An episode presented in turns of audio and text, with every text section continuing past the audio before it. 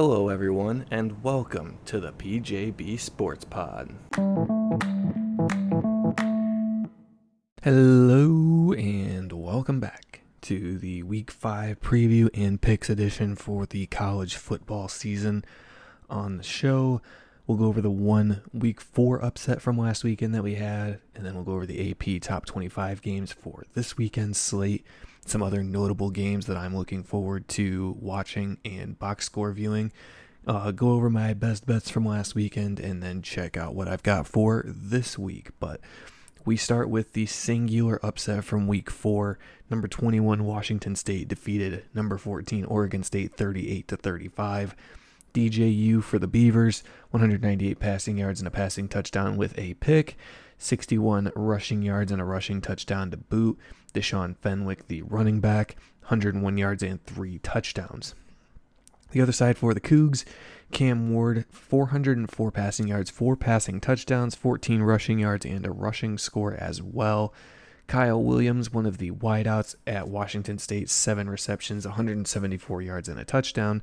Josh Kelly, eight receptions, 159 yards, and three touchdowns as well for the Cougs that was the singular upset that we had um, in terms of ranking last weekend. Obviously, had more in the betting spreads and stuff like that, upsets, but not ranked upsets. Uh, getting into the AP top 25 games for this week.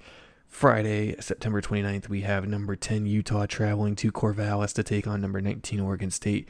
Three point favorites are the home Beavers.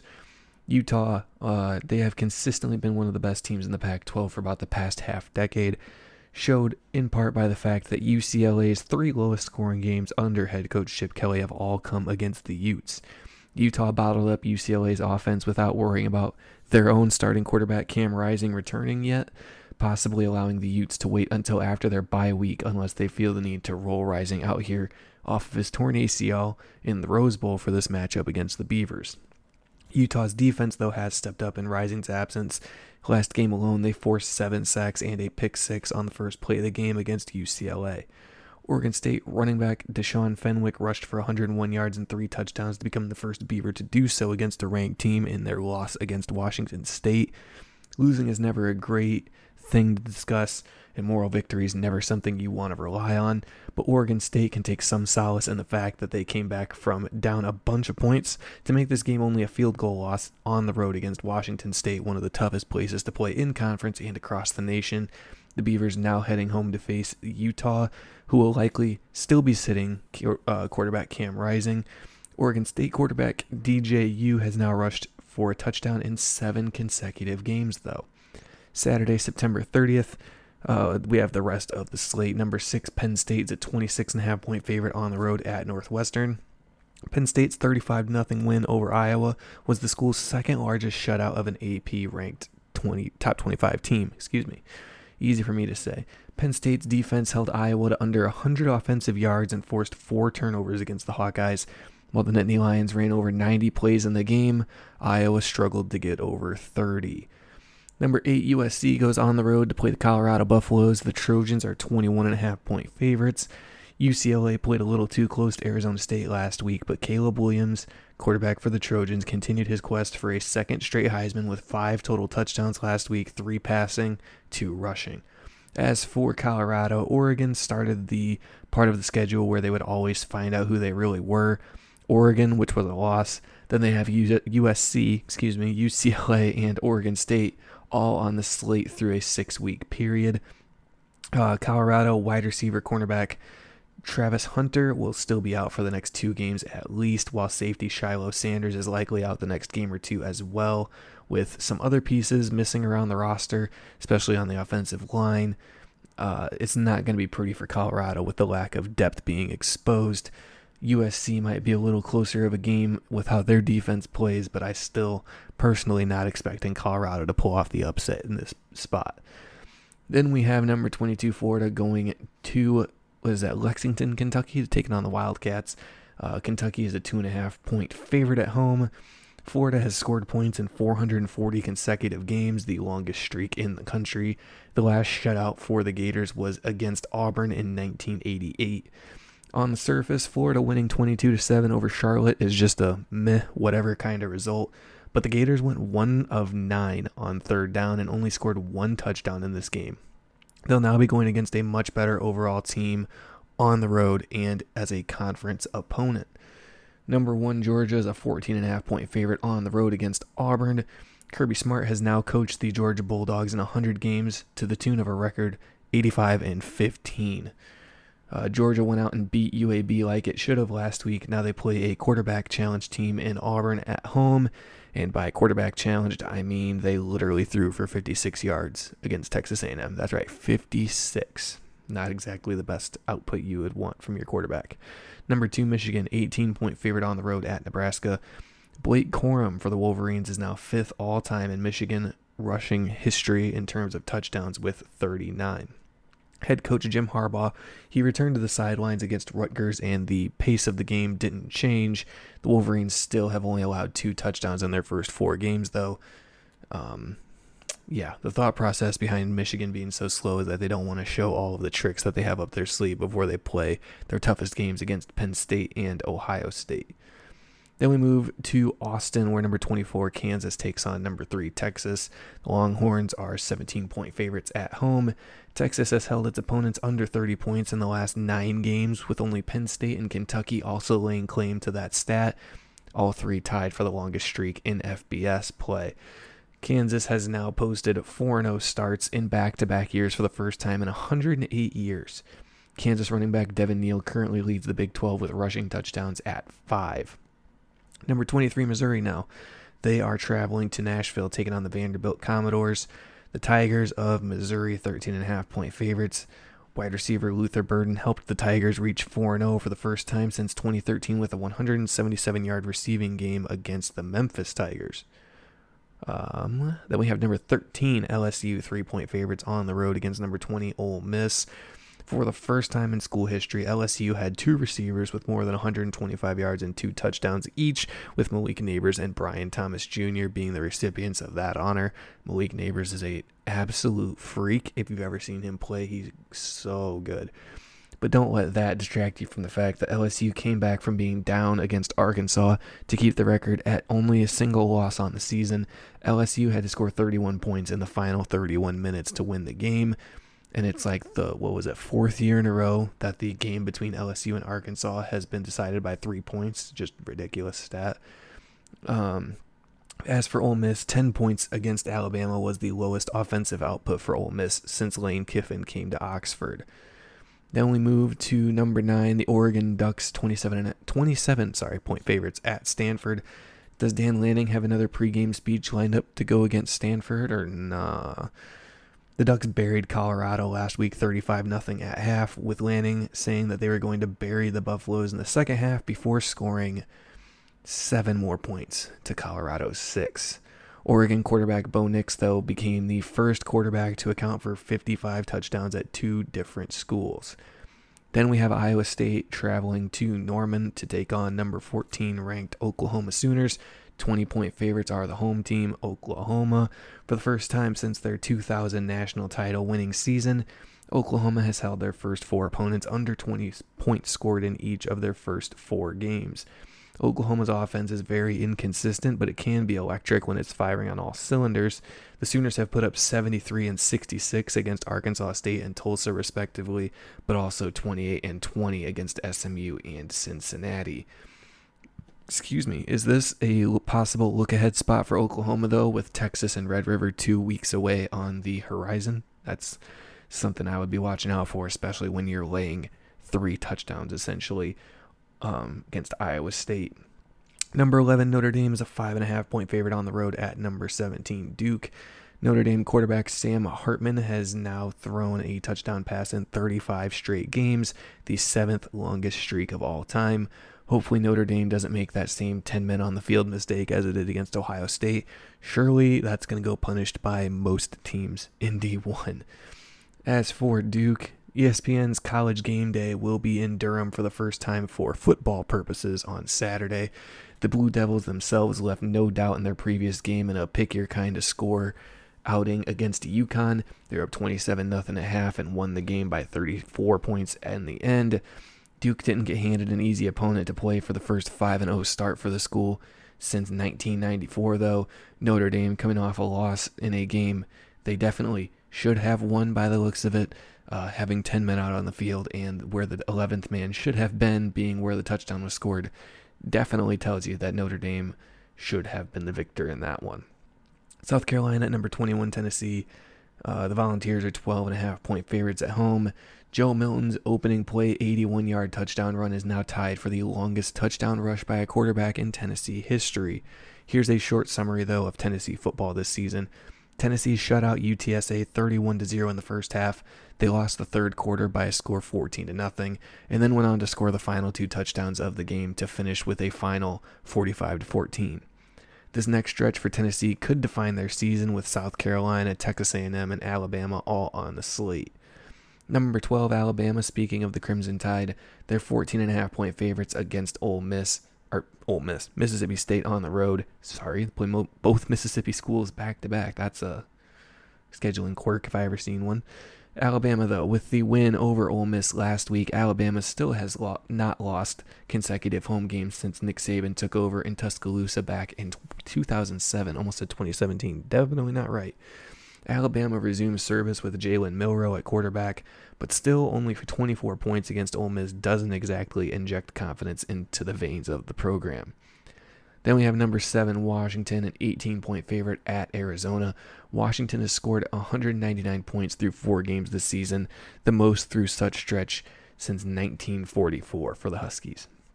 Speaking of which, the Huskies put up 45 points in the first half against Cal last week, allowing the Golden Bears to score some in garbage time towards the end of the game, but still having the dominant win in 59 to 32 fashion.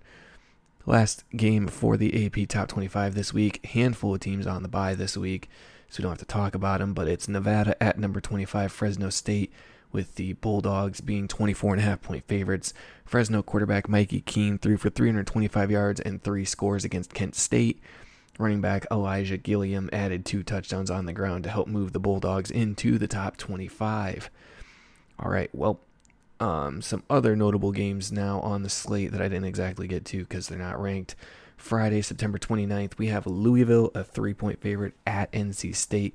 This will likely be the toughest matchup that uh, Jeff Brohm, Coach Brohm, wow, head hurting right now.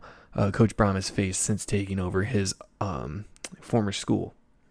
Uh, wow, Coach Brohm coming back to his own alma mater is what I'm trying to say. Uh, getting a real road test here against NC State. Tough defensive line always, but maybe not the best offense. Very interesting to see how this one plays out for the Cardinals. Then we have Cincinnati at BYU with the Cougars being two and a half point favorites at home. I'm just interested in a battle of two Big 12 newcomers facing off for the first time as conference foes.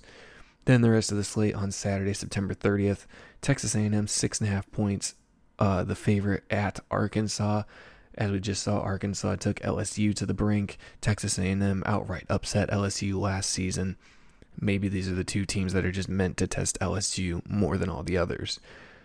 Clemson, seven point favorite at Syracuse. Extremely interested in this game as this has tended to be an upset spot for Clemson going on the road to the Carrier. It's not the Carrier Dome anymore. Don't know what the name is, but we're going to call it the Carrier Dome.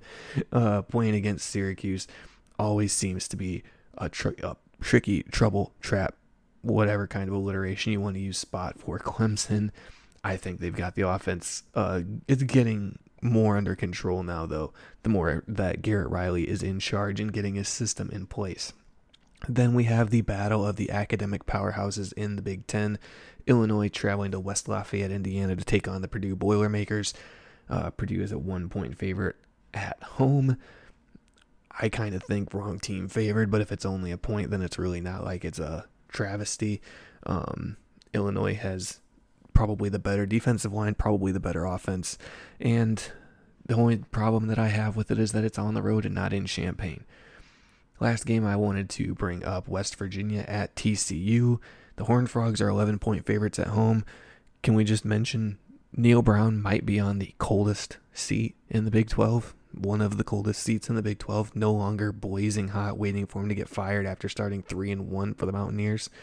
But I don't think the um, don't think the outcome of this game is going to be too positive for the team from Morgantown. Let's just put it that way. But let's go over the best bets part from last week's show. We were seven and nine coming in. We went three, four, and one last week. The push Oklahoma minus 14 at Cincy was exactly, obviously, 14 point win.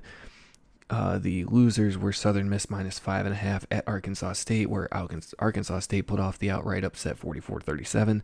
Oklahoma State plus three and a half at Iowa State, where the Cyclones won 34 27 shocking by the fact that they still have the gambling suspensions coming out and the investigations going on. Oklahoma State just not looking like that great of a team this season. Ole Miss plus seven was another one. They lost 24 to 10 at Alabama. Looked close for a long time. Heck, they were even leading it for a good part of the first quarter and a half or so. Then Crimson Tide just turned it on later. Last loser was Vanderbilt plus 14 against Kentucky. I thought since they got the outright upset last year, they could at least keep it within two scores this season, but Kentucky went out and won by, what's that, 17 instead of 14. So close, but no cigar. The winners, Kansas State minus six against UCF. The Wildcats won 44 31. Notre Dame plus three and a half versus Ohio State. They should have outright upset that game, but Ohio State won by three, so we get with the hook. Ohio minus 12 and a half at Bowling Green, in which the Bobcats dominated 38 to 7, winning. Ohio is a wagon. This week's best bets, uh, now that we're 10, 13, and 1. Vanderbilt plus 14 on BetRivers against Missouri. Again, plus 14 with Vandy. Um, but this time it's because Missouri not exactly inspiring the most confidence in me, anyways. Memphis, we're not even really sure what they've got yet. They've had an up and down season. Missouri has gotten a 61 yard field goal to go in to beat Kansas State, and that's like the marquee win on their season. Vanderbilt is the home team here in conference play. I think two touchdowns is too much for a matchup where you can't even tell me that one team is more than a score better than the other. LSU minus two and a half on BetRivers as well at Ole Miss. Ole Miss doesn't look like that great of a team, like a paper tiger, kind of like last season where the defense looked great until they played a real team and then they kind of just fell apart. That's kind of the sense I'm getting on this Ole Miss team, and the offense doesn't even look like it's nearly as good as last season either. Two and a half is nothing, even if it's on the road for LSU. I think they cover this one with ease. Alabama minus 14, another one on BetRivers. Uh, they're playing at Mississippi State. Has anyone watched Mississippi State play this season? Because I have no confidence in that team becoming run first after being an air raid team under Coach Leach before he tragically passed. Uh, going to run heavy is just not working for him, especially when the defense can't stop opponents from scoring, I don't know, 14 points. It seems like they struggle to do that themselves. So I'll take Alabama on that one. Washington minus 17.5 on BetMGM at Arizona. The books cannot keep up with Washington. And even if they're on the road against Arizona, Jaden de the quarterback for the Wildcats in Arizona, got injured last week's game. Not exactly certain what his status is. I'm assuming he'll find a way to play because he's a warrior that'll gut it out. But Washington is just too electric on offense. Arizona is not going to be able to keep up with them. BYU minus two and a half on BetMGM against Cincinnati at home. BYU always, always has played tougher schedules than Cincinnati. Uh, even as an independent, when BYU was, they always played tougher schedules they're more accustomed to playing harder games, as you could tell by them keeping it close for about three and a half quarters against Kansas last week. BYU should handle this one with ease at home, especially with that elevation change that Cincy's probably never dealt with before, at least with this team. Eastern Michigan plus seven and a half on BetMGM. Didn't even realize I kind of put them in order of what book they were in. Nice. Uh, but Eastern Michigan plus seven and a half at Central Michigan. We got the battle battle of directional Michigan schools here. The Chippewas are probably my favorite mascot, but over a touchdown for the visiting team when Central Michigan hasn't instilled much confidence to anyone with their offense. I will take Eastern Michigan in this one plus the points. Illinois, you can find plus one and a half on FanDuel traveling to Purdue. Kind of already laid it out for you.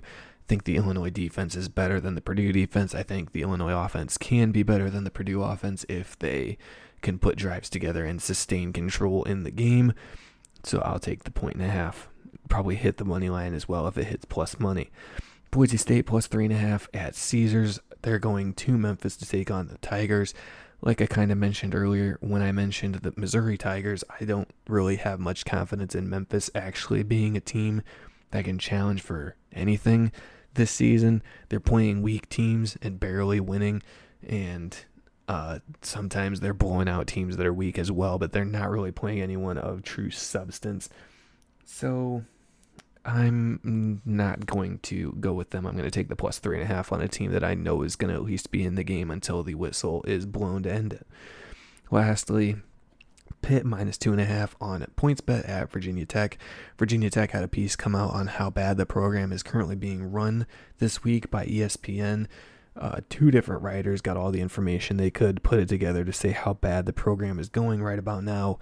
And when stuff like that's happening, you know, morale is low the team is going to be down in the dumps with it going on, and unless the coaches can get them to rally around the dumpster fire that is going on there in Blacksburg, I'm not liking the chances, especially when Pitt has had a rough start to the season, is looking for anyone that they can beat up on.